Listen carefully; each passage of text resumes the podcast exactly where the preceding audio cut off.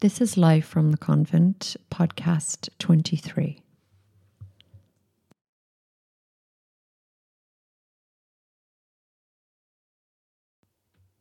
Oh, there was a big pack of us. We'd pick mangoes in the summer months. We all had big dreams. This was the money that we'd earn on the side. And we'd get a tan. 'Twas a farmer's tan now, wherever the shorts cut off or the t-shirts cut off. But oh, you'd look, you'd look a finer after three months of that. Well, I did. The legs on me, the arms on me. Oh, they'd come from all over to see me legs and arms, hordes of them.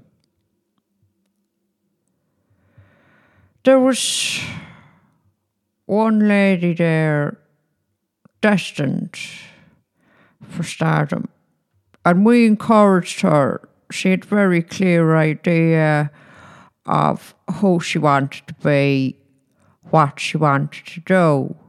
That was grand. Fanny Full of Gravy was her name. And we all saved up so we could send her on the ship to Hollywood. Wasn't she very lucky? The film execs, oh, they put a billion bucks behind her. Big box. Big box. She could tap dance for 72 hours straight and not even break a sweat. What an athlete she was.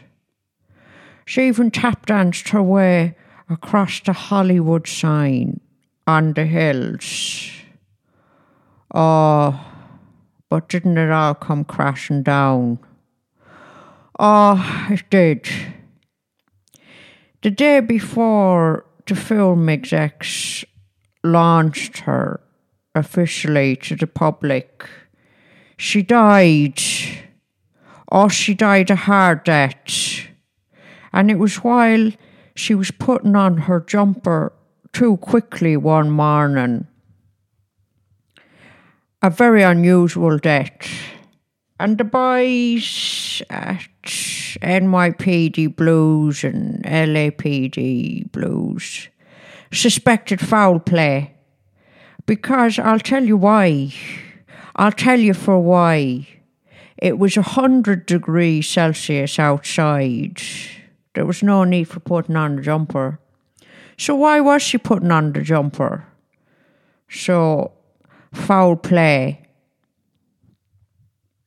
So in the end, we had to relook at the group and pin all our hopes on on another fella.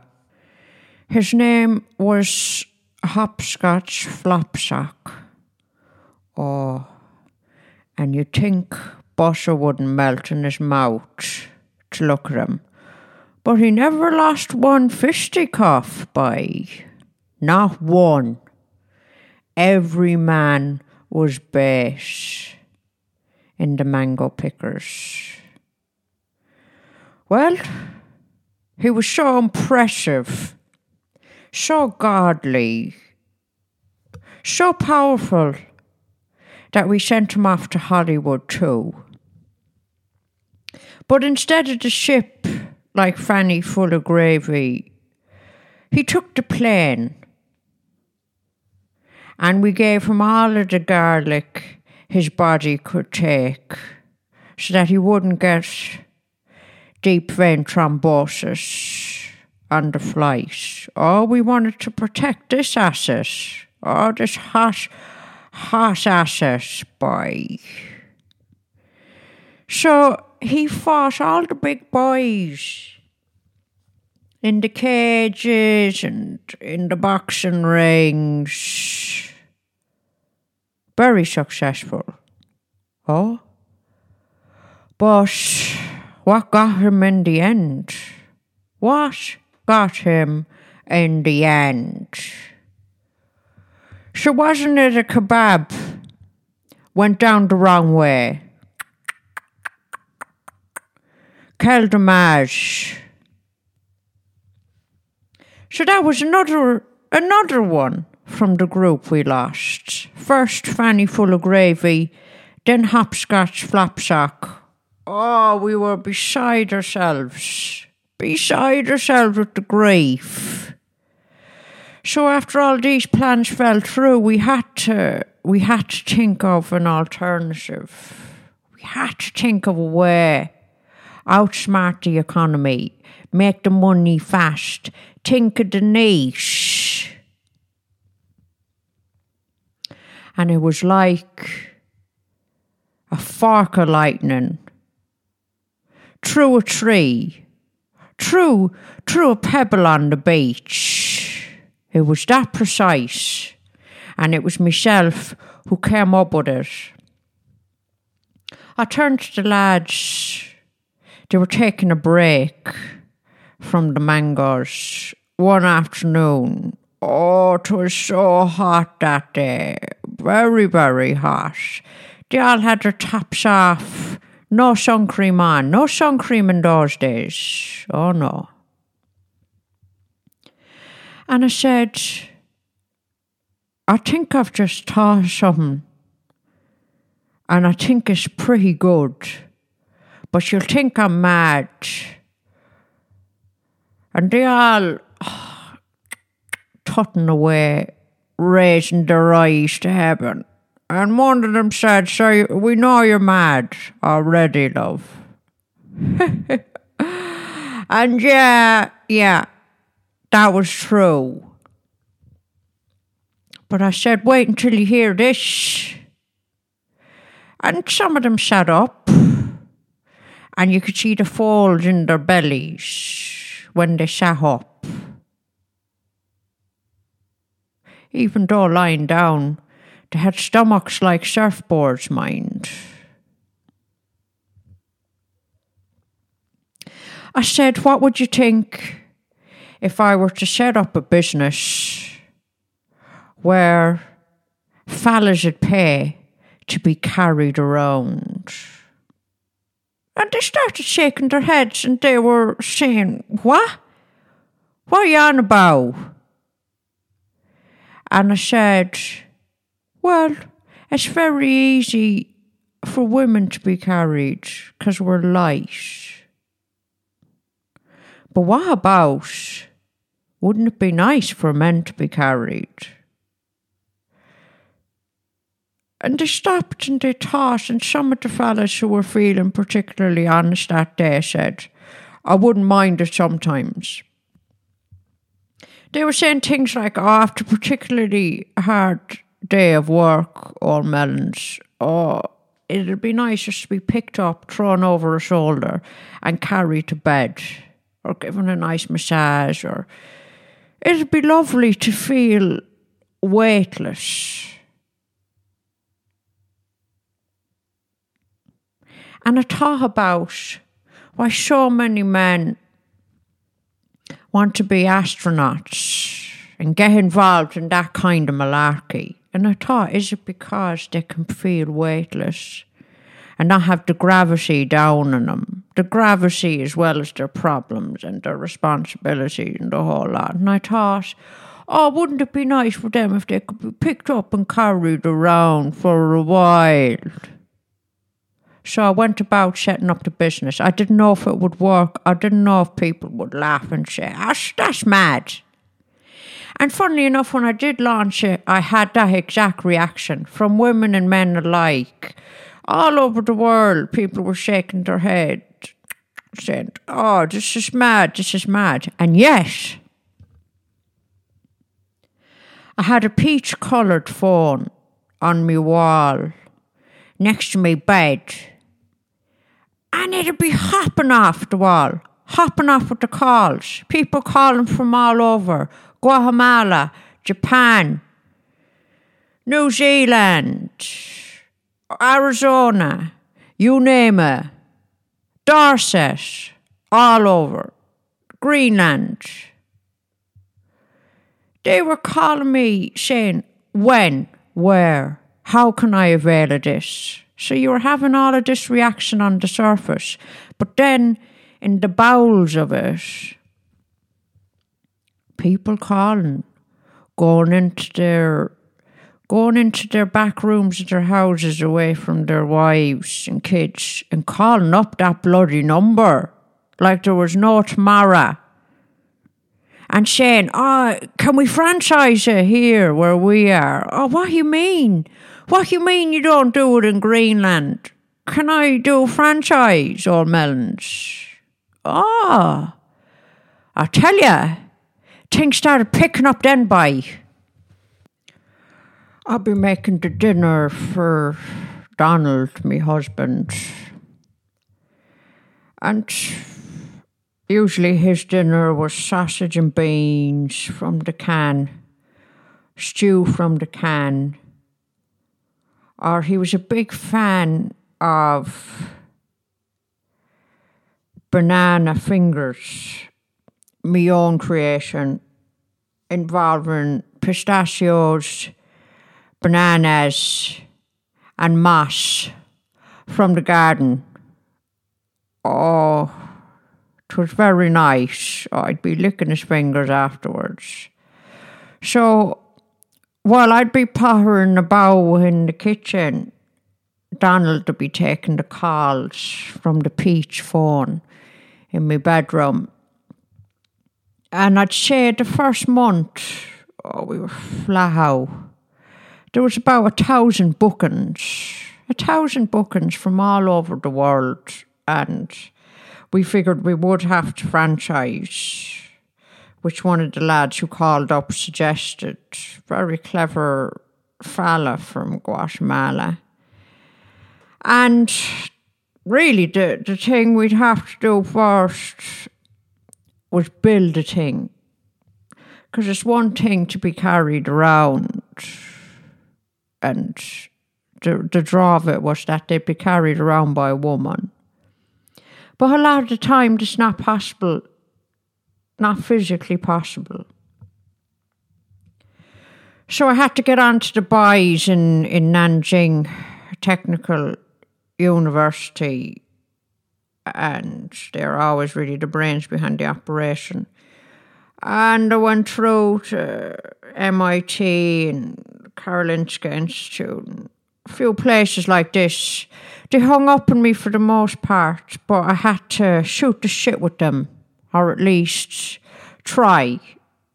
Oh, I never got further than the gatekeeper, never got further than the secretary, God love me. So one night, oh, myself and Donald, oh, we sat down, put our heads together, and oh, the coffee was. The coffee pot had never been worked so hard. Oh, I lay it down on its side for four days afterwards so it could have a sleep for itself. But that night, the coffee pot was hopping off the hob, hopping off the hob, like it was a coffee pot disco. Oh, and poor Donald, he's sensitive to to coffee, so he was on the Viagra. But the Viagra would never work where it was supposed to work. It would work on his brain, and that was fine. And that's what I needed from him. So we came up with something, if you can imagine, it's like a shelving unit on wheels in a spacesuit if you can imagine that. And what would happen was the woman would come along and place her hands into the the spacesuit. It wasn't a spacesuit, it was on the same premise as a spacesuit. So the shoe that was in the shape of a body, a body, and but it was dressed up as a dress and tight and heels, but on wheels. And the arms were stiff, they'd only just go up. so that the man would lie across the arms, and in the arms was a shelving unit, but a space for the woman to put her arms as if she was the one lifting the man with her strength. So very, very complex. Oh, but he was pure, red hot genius, and me and Danny, we were very happy with what we had done. And I'd say it took us I'd say it took us nine hours, 11 minutes. I had maybe 11 coffees. I was jittery. Oh, jittery, all right. Jittery like a fish out of the water onto the hot sand. And I had the blueprint drawn up with me finest, me finest drawing skills. And then I had one of the young'uns in the school improve on it so that people could actually understand what I had drawn. Because after however many coffees, there was a few squiggles and zigzags, and the pencil had gone off the page a few times from the jitters. We found a very popular thing that fellas wanted to do when they were being carried around was to be brought to the likes of the supermarket and the woman in the shoe should be pushing the trolley.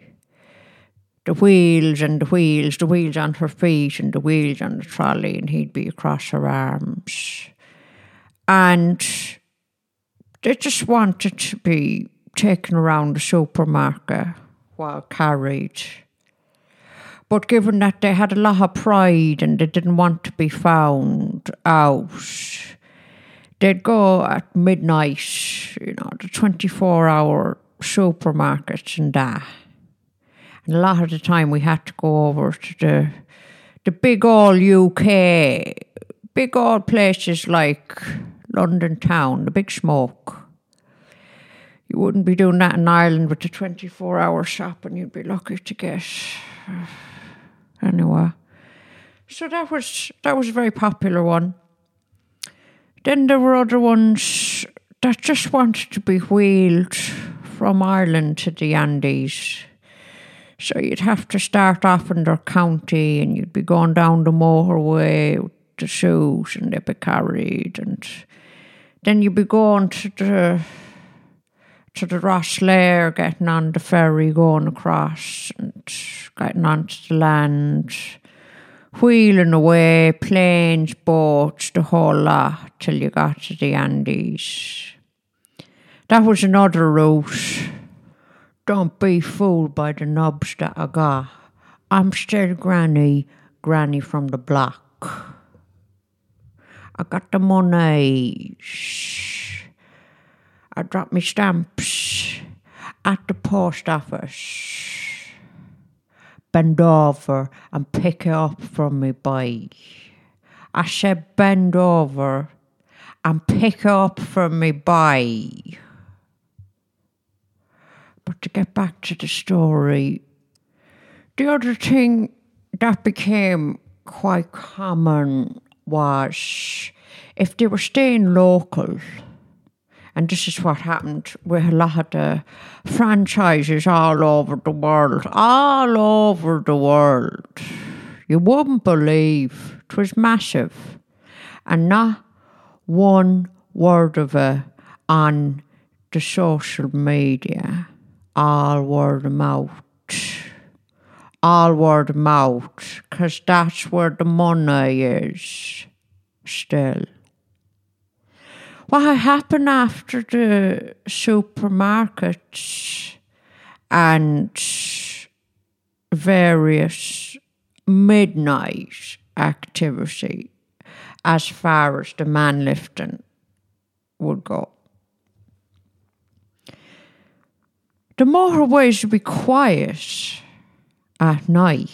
And what they'd do is there'd be rows and rows of the rollers of these machines that I designed with the women with their arms in it and lifting the men. But they'd be rolling up and down the motorways.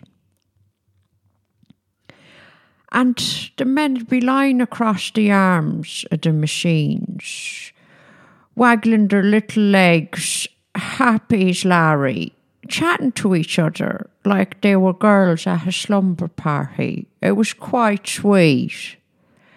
And they'd have things like cheese boards and lemonade and olives, all that kind of stuff. And they'd really be letting loose and telling each other secrets and, oh, just sort of combing each other's hair. But it was a real luxury for them, and they had the money for it. But their wives never found out about it. But it was worth it for them to be paying the box, to be getting that experience. Especially for the bigger boys, the big, big boys. Oh, the big ones. Who couldn't in a million years be lifted even by some of the women that I've met in funny mountainous places. Big, big women, massive. Their thighs would be the width of a skyscraper. Oh, massive women. Not even them could lift these kind of lads, these men. So the machine was the only thing that could make them weightless if they didn't have the brains and the money to become astronauts.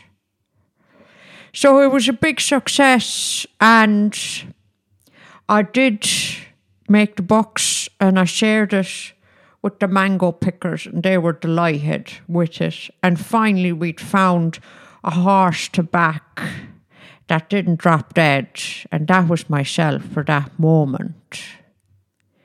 And we still went mango picking for the camaraderie and for the sun to get ourselves a tan. And mangoes are, oh, they're absolutely delicious to munch on.